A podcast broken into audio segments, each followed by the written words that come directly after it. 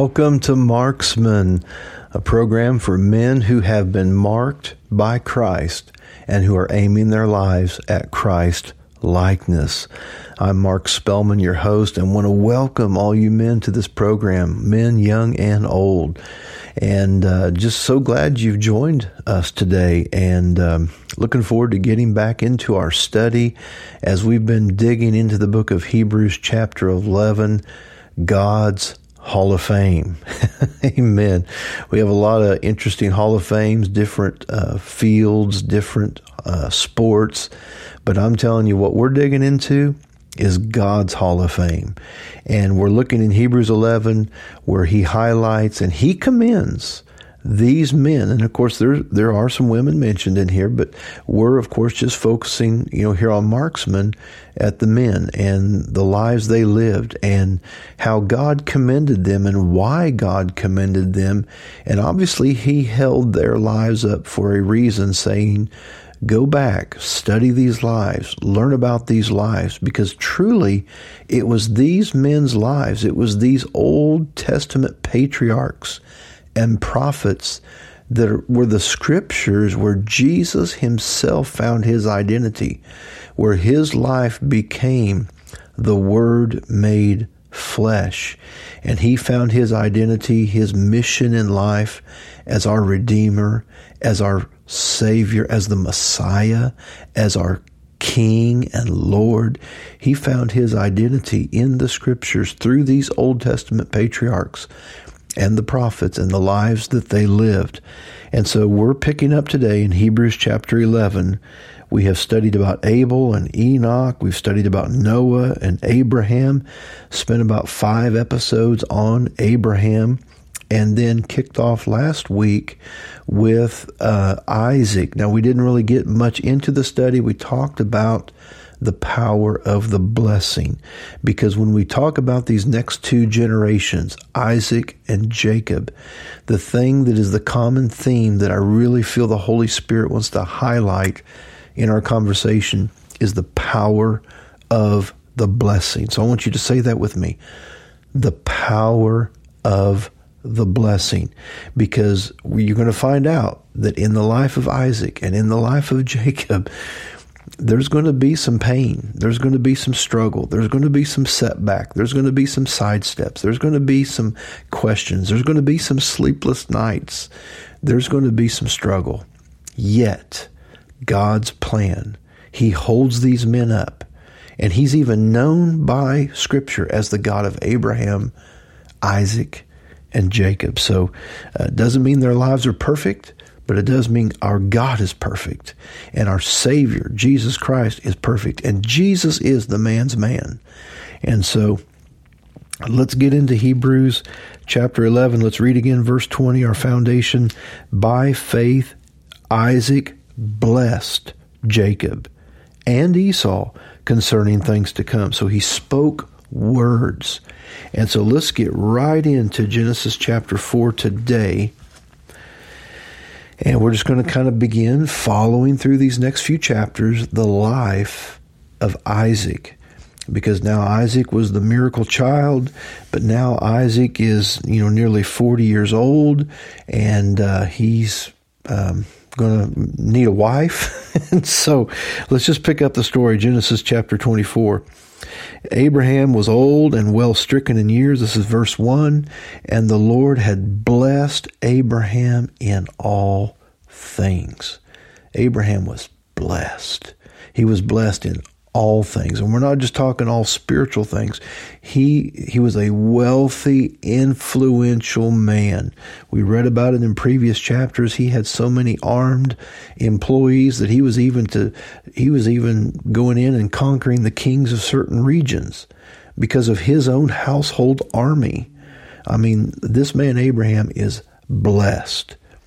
And so, verse 2 Abraham said unto his eldest servant in his house, who ruled over all that he had, his, we call it his chief of staff, he says, Put, I pray thee, thy hand under my thigh, and I will make you swear by the Lord. And it's going to be words. You're going to see this again. I'm going to make you swear. I'm going to make you speak words. I'm going to make you promise. I'm going to make you vow.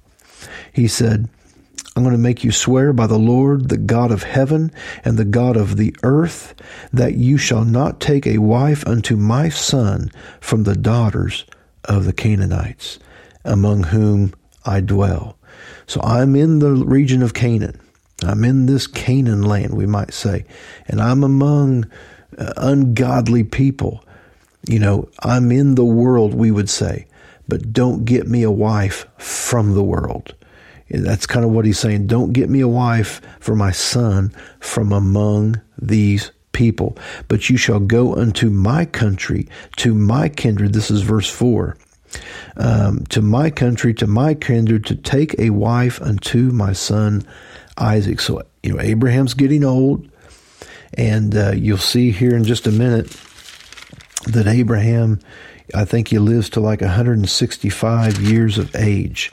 So, you know, he, he's up in years and he's concerned about the, the son, the wife that his son has, Isaac. I mean, he, he believed God his whole life to get this son.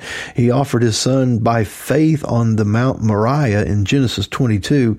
And thank God he didn't have to kill him. He didn't have to put him on fire as a burnt offering. The ram was caught in the thicket and God said, I will provide a lamb. And so now he has went on in years, and Isaac has grown up, and it's time for him to get married. And so, um, he made his chief of staff promise he wouldn't go, you know, to the ungodly ones to get his wife for his son. And so, um, verse 7, here's what he goes on to say The Lord God of heaven, which took me out of my father's house and from the land of my kindred, in which, I, which he spoke unto me, and that swear unto me, saying, Unto thy seed will I give this land, and he shall send his angel before thee, and thou shalt take a wife unto my son from there. So now Abraham makes his chief of staff grab the bottom of his thigh, makes him swear by the God of heaven, and makes him swear by the God of earth, the earth. In other words, with words, he's going to make a vow. He said, Because if I die and I'm gone, I want to know that my son will not be married to a woman of the, the region of Canaan, but out of my own house, out of my own kindred, my own people, will you get him a wife. So he's making him swear and promise. And then he tells his servant, I'm going to assign an angel. Thank God for angels. How many of you men are thankful for angels that we have heaven's secret service? You know, I have a family member who's in the secret service. I think that's kind of cool. But, you know, what's even more cool is I have heaven's secret service. I have angels. The Bible says that He gives His angels charge over us. The Bible says that we, as heirs of salvation, have angels that minister to us and for us. So thank God, angel uh, Abraham knew about angels. We need to know about angels. So angels are going with his chief of staff and so uh, he goes into the region, just kind of cutting to the chase. Move on over to chapter, uh, in chapter 24, go to verse 26 with me. He finds this woman, Rebecca. And he finds her. He he doesn't really know where he is. He's in Padan Aram, and he you know he he kind of makes a fleece with the Lord and said, you know, if this is the one, make sure she does this and she does this, and I'll know that's the one. Well, the very next woman that walks up to the well not only gets a, a bucket for her to drink, but offers to water him and all his livestock. And so, you know, this chief of staff realized, okay, I found the one. And so her name is Rebecca. And so now, verse 26, this has all come to pass and he says, The man bowed down his head and he worshiped the Lord. And he said, Blessed be the Lord God of my master Abraham, who has not left destitute my master of his mercy and of his truth. And I being in the way, the Lord has now led me to the house of my master's brethren. So by faith, he went on this journey. And angels were with him on his journey. And now he's found this woman, Rebecca, and he knows he's found someone from his father's house. And he had vowed to Abraham, he swore by God of heaven and the God of the earth, that he would find a wife for Abraham's son Isaac. So um, let's jump over to verse 34 because what happens is he goes with Rebecca home. And Rebecca has her parents there, but also, because this guy comes up later, her brother Laban. Re- Rebecca's brother Laban is also present at this uh, family gathering where uh, Isaac, I'm sorry, Abraham's uh, chief of staff has come and he has brought a lot of wealth, a lot of things with him because you know he's going to he's going to lay down some serious money, we might say, to let whoever know that my master is worthy of your daughter. And so when he comes, so he here he is introducing himself, so to speak.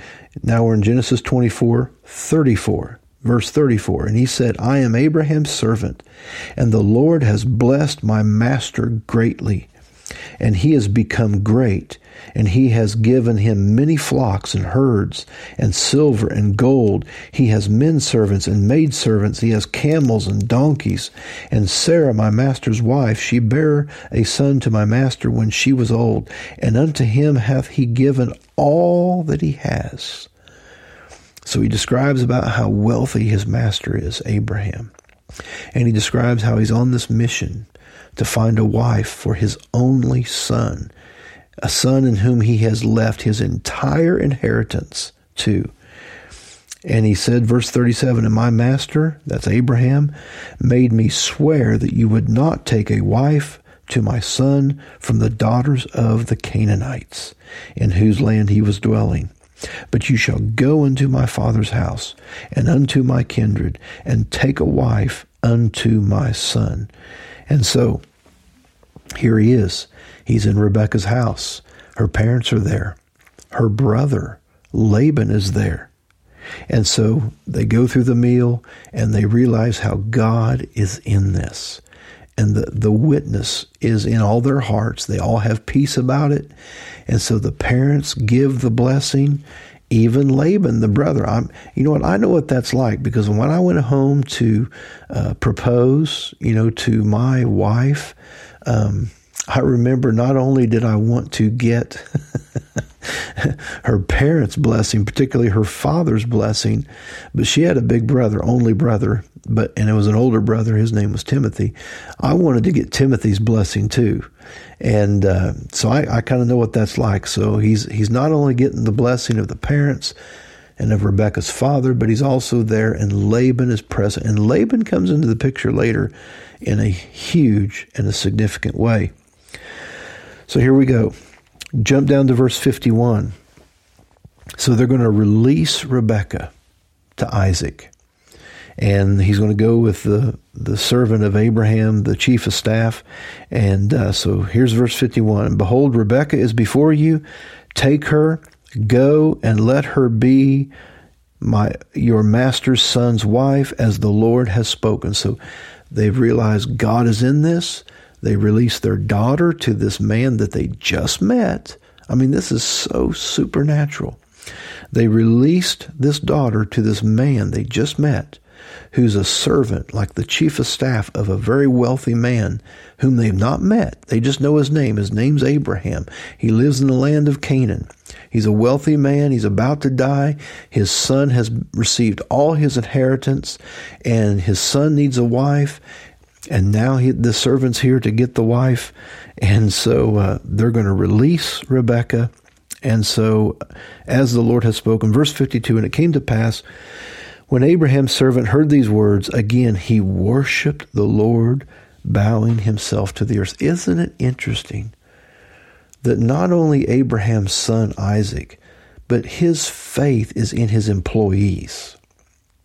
So maybe you're a a business owner, maybe you're a person who has a company or you're starting a company, realize that when God made covenant with Abraham, Abraham not only made believers out of his household, Genesis 18 19, not only did he make believers out of his household, but he made believers out of those who worked in his house, servants, employees, we might say, who worked for the family because he was an extremely wealthy man. He had when you consider all the different kinds of livestock, the cattle, the sheep, the camels, the donkeys, all the different herds, each one of those herds are essentially like a different business.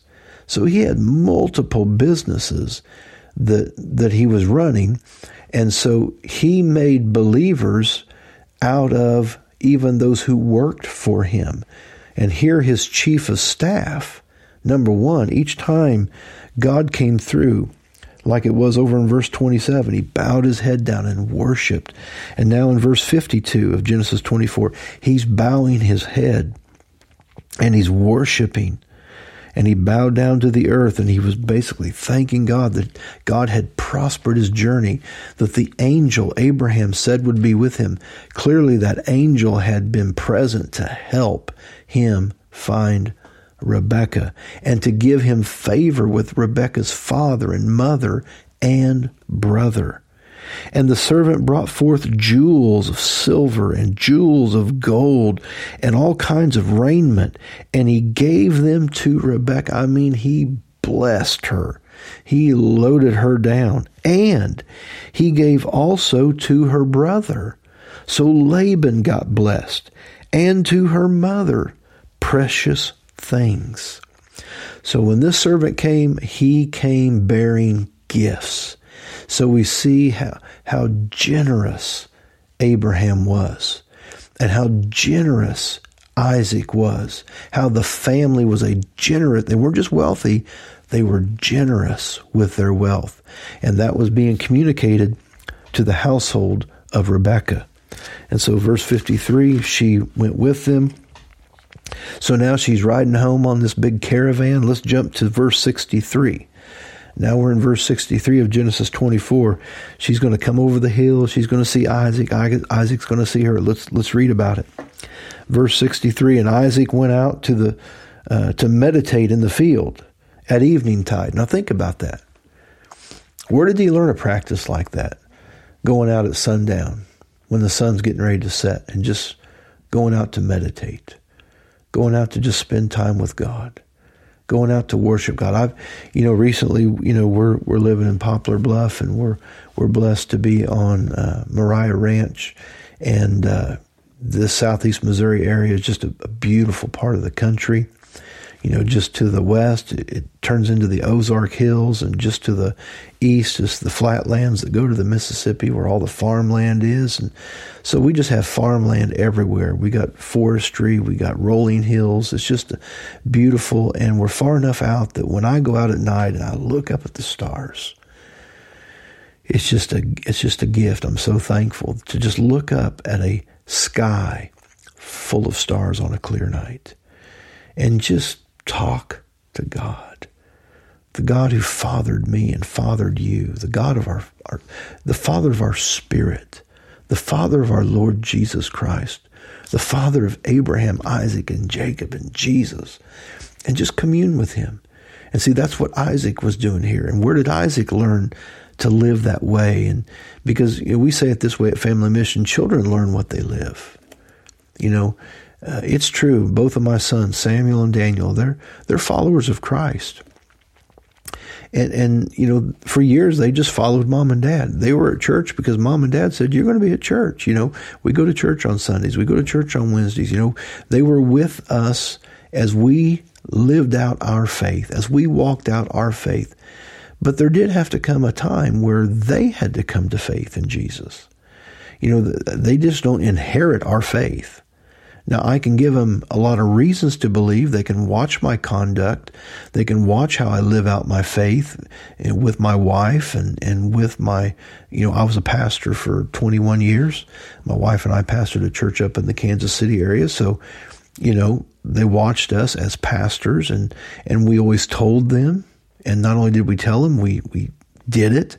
I said, You're the most important two people I'm pastoring right here. You're the most important members of my congregation. I love my congregation. I love every family in our congregation, but I'm not going to work to serve them more than I serve my own two sons. I'm going to make sure that my sons and my wife are the most important people that my faith is pastoring. And so, um, you know, we endeavored to give them every reason to believe.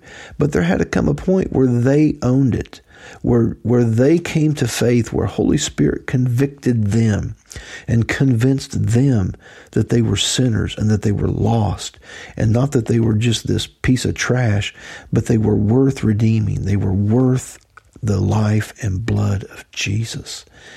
And that they had to come to faith in that. They had to own that. And, and when they did, then they had the, the backstory of their mom and I and how we lived our faith. They, they saw our prayer life. They saw that we didn't just sing at church, we sang at home.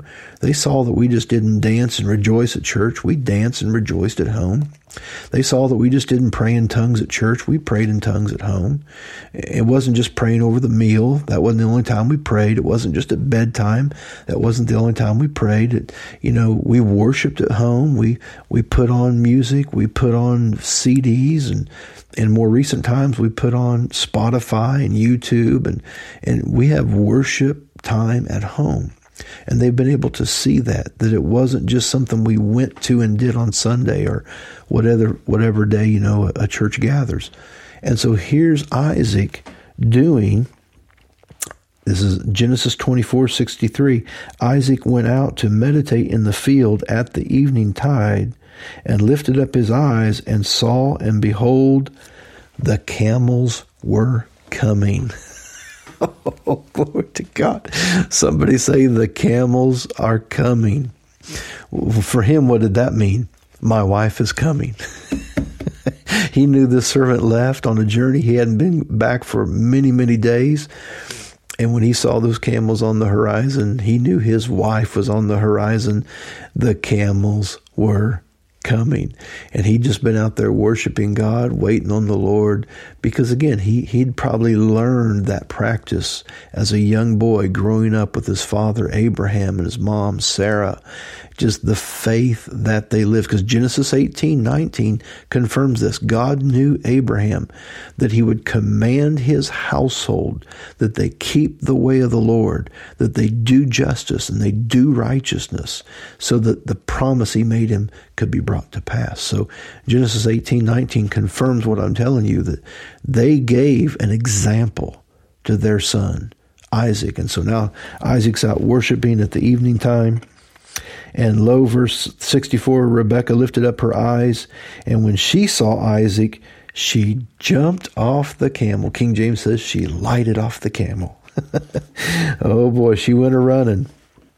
And she had said unto the servant, What man is this that walketh in the field out to meet us? And the servant said, It is my master. This was Isaac. Therefore she took a, veil and she covered herself, because, you know, custom. She covered herself with a veil. And the servant told Isaac all the things that he had done. So he got the whole story spelled out. And verse 67 And Isaac brought her into his mother Sarah's tent and took Rebekah, and she became his wife, and he loved her, and Isaac was comforted after his mother's death. So now his mom and dad are gone. They went home to be with their fathers. We would say it today, they've gone home to heaven. And so he was comforted by the wife that he just had received. So talk about perfect timing. So I just want to speak a prophetic word to you men. The camels are coming. The camels are coming. Some of you may be believing God for a spouse. I mean, literally like this.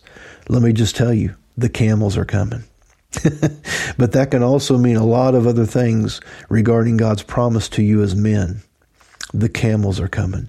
Just keep worshiping God. Just keep your eyes on heaven. Just keep your eyes on your Father who is in heaven, and hallowed be his name. His kingdom come, his will be done on earth in your life. In Jesus' name, the camels are coming. And there's there's perfect timing in all these things. And so here he was comforted. So on down to verse 25. Um, well, actually, Abraham hasn't died yet. Sarah passed. That's the mother of Isaac. She passed. And of course, Rebecca comforted him at that point. So now, verse 1 of chapter 25, then again, Abraham took some other wives and he had some more children with some other women after the death of Sarah. And then verse 5 But Abraham, this is Genesis 25 5, but Abraham gave all that he had to Isaac, just like, you know, the servant had promised to Rebekah's brother and parents. Isaac's receiving the full inheritance. He's getting everything his, his father Abraham had. So, verse 5, that's confirmed. He does that. And so then, uh, verse 8, at 165 years of age. Verse 8, Genesis 25, Abraham gave up the ghost. He died in a good old age. That just simply means his spirit left his body. And that's all that happens in death. Your spirit, just like you pull your hand out of a glove, your spirit just slips out of your body. And that's what happened. He gave up the ghost. His spirit slipped out of his body. It was in a good old age, an old man full of years, and he, would, he was gathered unto his people. That's a familiar phrase used in the Old Testament. So let's jump over now to, we're in chapter 25. Let's go to chapter 25 and verse 20. So now Isaac has a wife. Isaac has a wife, and now he's 40 years old when he took Rebekah. That's what it says in verse 20. Isaac was 40 years old when he took Rebekah to be his wife, the daughter of Bethuel and Syrian of Padam and the sister of Laban the Syrian. And Isaac entreated the Lord for his wife because his wife was actually barren. Does that sound familiar? I mean, here it is trying to repeat itself that Sarah was barren and Abraham and Sarah had to believe God.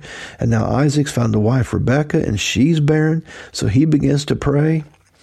And it says, The Lord, and uh, he entreated the Lord, and the Lord was entreated of him, and Rebecca, his wife, conceived. Praise God. Praise God. It matters. We need to pray, men. If our wives are struggling, we need to pray for them. If people we know are children, we need to pray. God hears our prayers.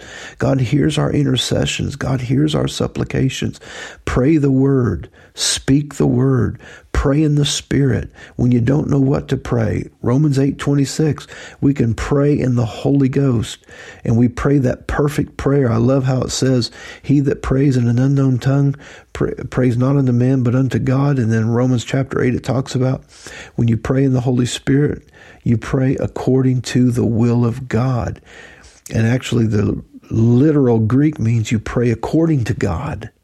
You pray according to God when you pray in other tongues. So pray in other tongues, man. If you've never been baptized in the Holy Spirit, right now and you and you want to be you want to be able to pray in other tongues i just right now I release the anointing of the Holy Ghost to come upon you for every heart that desires to speak in other tongues and to be baptized in the Holy Ghost and fire. Let the Holy Ghost come upon you now in Jesus' name. Receive the Holy Ghost. Receive. Let that river in your belly come forth.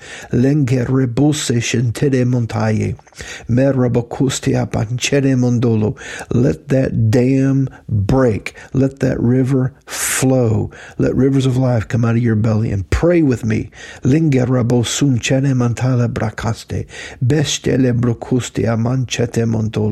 In the name of Jesus.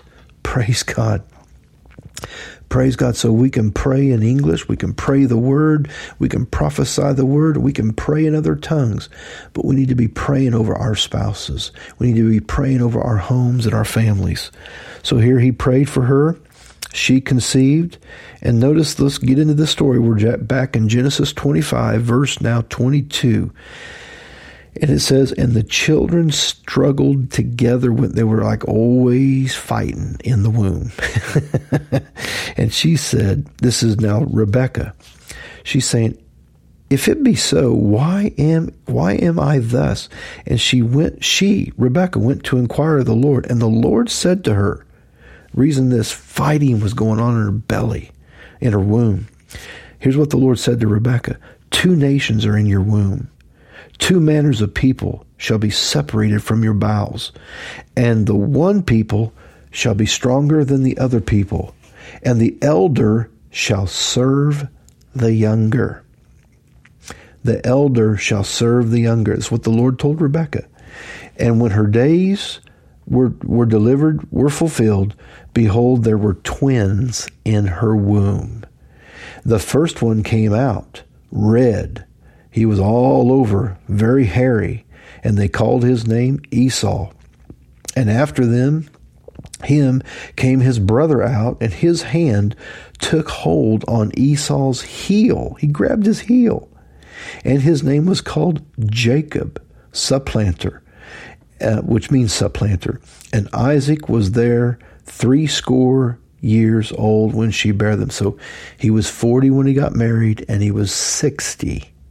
So he and Rebecca had been married 20 years when they had these children, and she had twins. But she got a word from the Lord that there's two nations in you, two manner of people in you, and the elder's going to serve the younger. And actually, the younger, when he came out, he had his hands on the heel of his brother. And the boys grew, verse 27, and Esau was a cunning hunter and a man of the field, and Jacob was a plain man, dweller, dwelling in tents. And Isaac loved Esau, that's his firstborn, the oldest, because he did eat of his venison. He liked that deer meat. he liked that deer meat, so he loved Esau, because Esau brought home that good meat that he enjoyed. But Rebekah, she loved Jacob, because why? Well, she's got this word from the Lord that the younger uh, is actually going to rule over the elder. And interestingly enough, you read verse 29 to 34, what happens next is Esau, who is this hunter, he comes in one day. He is so famished. He's so hungry. He's so weak. He he sees his brother who's in the kitchen cooking, making his his pottage or stew of some sort, and he asks for him something to eat. Well, Jacob, this little cunning guy, goes, "Hey, yeah, I'll give you a bowl of stew, but give me Sell me, rather, your birthright. Whoa, that escalated quickly. J- Jacob said, What? Sell me your birthright? I'll give you some stew if you sell me your birthright. That's verse 31 of Genesis 25. Sell me this day your birthright. And Esau said, Behold, I'm at a point to die. What good is this birthright to me? And Jacob said, Swear to me this day. So how did he sell it? He sold it with words. He sold his birthright by swearing to Jacob that day, and he sware unto him, and he sold his birthright unto Jacob. So again, the power of the blessing, the power of words. Words contain life, or words contain death. Words contain blessing, or words contain cursing. And so here, Jacob today, he tricked his brother. He took advantage of his weakness and made him sell through swearing to him his birthright. And so then Jacob gave Esau some bread and pottage and lentils, and he did eat and drink and rose up and went his way. Thus Esau despised his birthright. He now when the word in the Bible says he despised it, it means he lightly esteemed it. That's what the word despise. He just he didn't give it any value because he concluded, I'm about to die. What good's my birthright if I die? So he said, Sure, take it. So he lightly esteemed his birthright. Now, hold your place. That's the end of chapter 25. Let's go over to Hebrews chapter 12 because this event is referenced in Hebrews chapter 12. Let's pick it up here in verse 14. Hebrews 12 14. Here's what it says it says, Follow after peace with all men and holiness, without which no man will see the Lord, looking diligently lest any man fail or come short of the grace of God. Fall short of the grace of God, lest any root of bitterness springing up trouble you, thereby many be defiled, lest there be a fornicator or a profane person like Esau, who for one morsel of meat, one meal, for one meal, just as the hunger of his flesh, he sold his birthright. It's important to fast, men. It's important to keep our flesh in check because our flesh can get us in trouble. Our flesh can make us do hasty things. Our flesh can make us do foolish things. Our flesh can completely cloud our ability to reason and to think wisely. I mean, you think about what Esau just gave away because of a hunger, just of a hunger in his belly.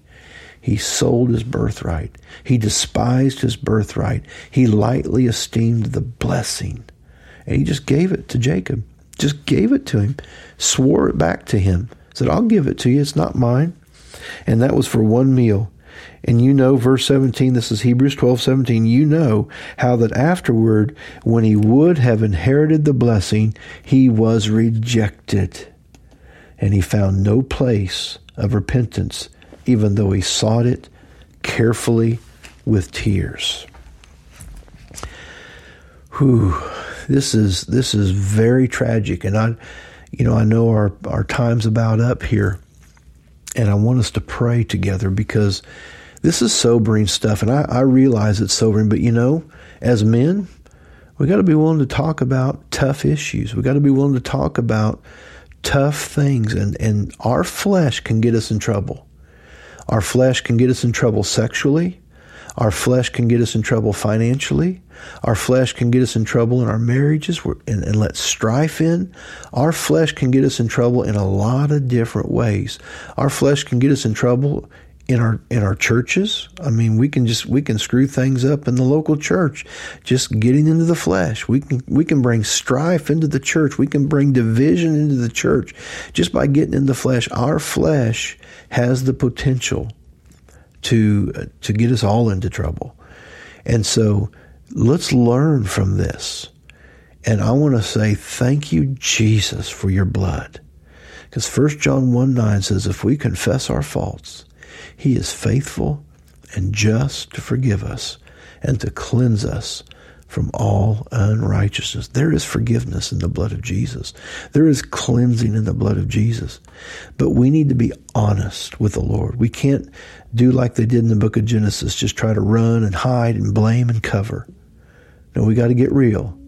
We got to be willing to be naked and not ashamed knowing that we have a Redeemer who loved us, laid his life down to save us, a Father who sent him, and a Holy Spirit who is present to lead us and guide us into truth and into repentance. Now, Esau didn't find repentance, but you and I can. We have the Holy Ghost, we have the blood of Jesus. But we need to take the sober lesson that we can learn from this story of Jacob and Esau and this blessing, this birthright and this story isn't over. We're going to pick it up in our very next episode. Hopefully you'll you'll join back with us again on Marksman. We'll pick up the conversation. But right now I just want to pray with you as we close. Heavenly Father, I thank you for my brothers. And I thank you for the redeeming and cleansing blood of Jesus. Thank you that you help us to be honest with ourselves. Thank you that you help us to be honest with our spouses and with our children. Thank you that you help us to be honest with you. You are high priest with whom we have to do. All things are naked and open before you. Nothing's hidden from you. Help us to be honest and know that you want to teach us. And even if you correct us, it's because you want to bring us back to the place you prepared for us that any correction that comes into our life is actually exhorting us, it's actually lifting us up, it's actually bringing us back to the place that you prepared for us.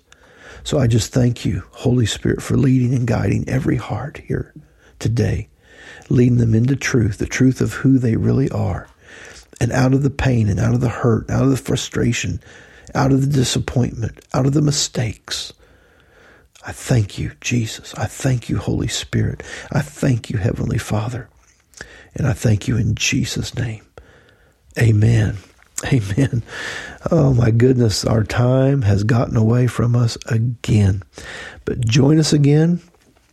I think we'll be able to wrap up with Isaac leading into Jacob uh, our next time. But we're talking about the power of a blessing. We're talking about the power of our words.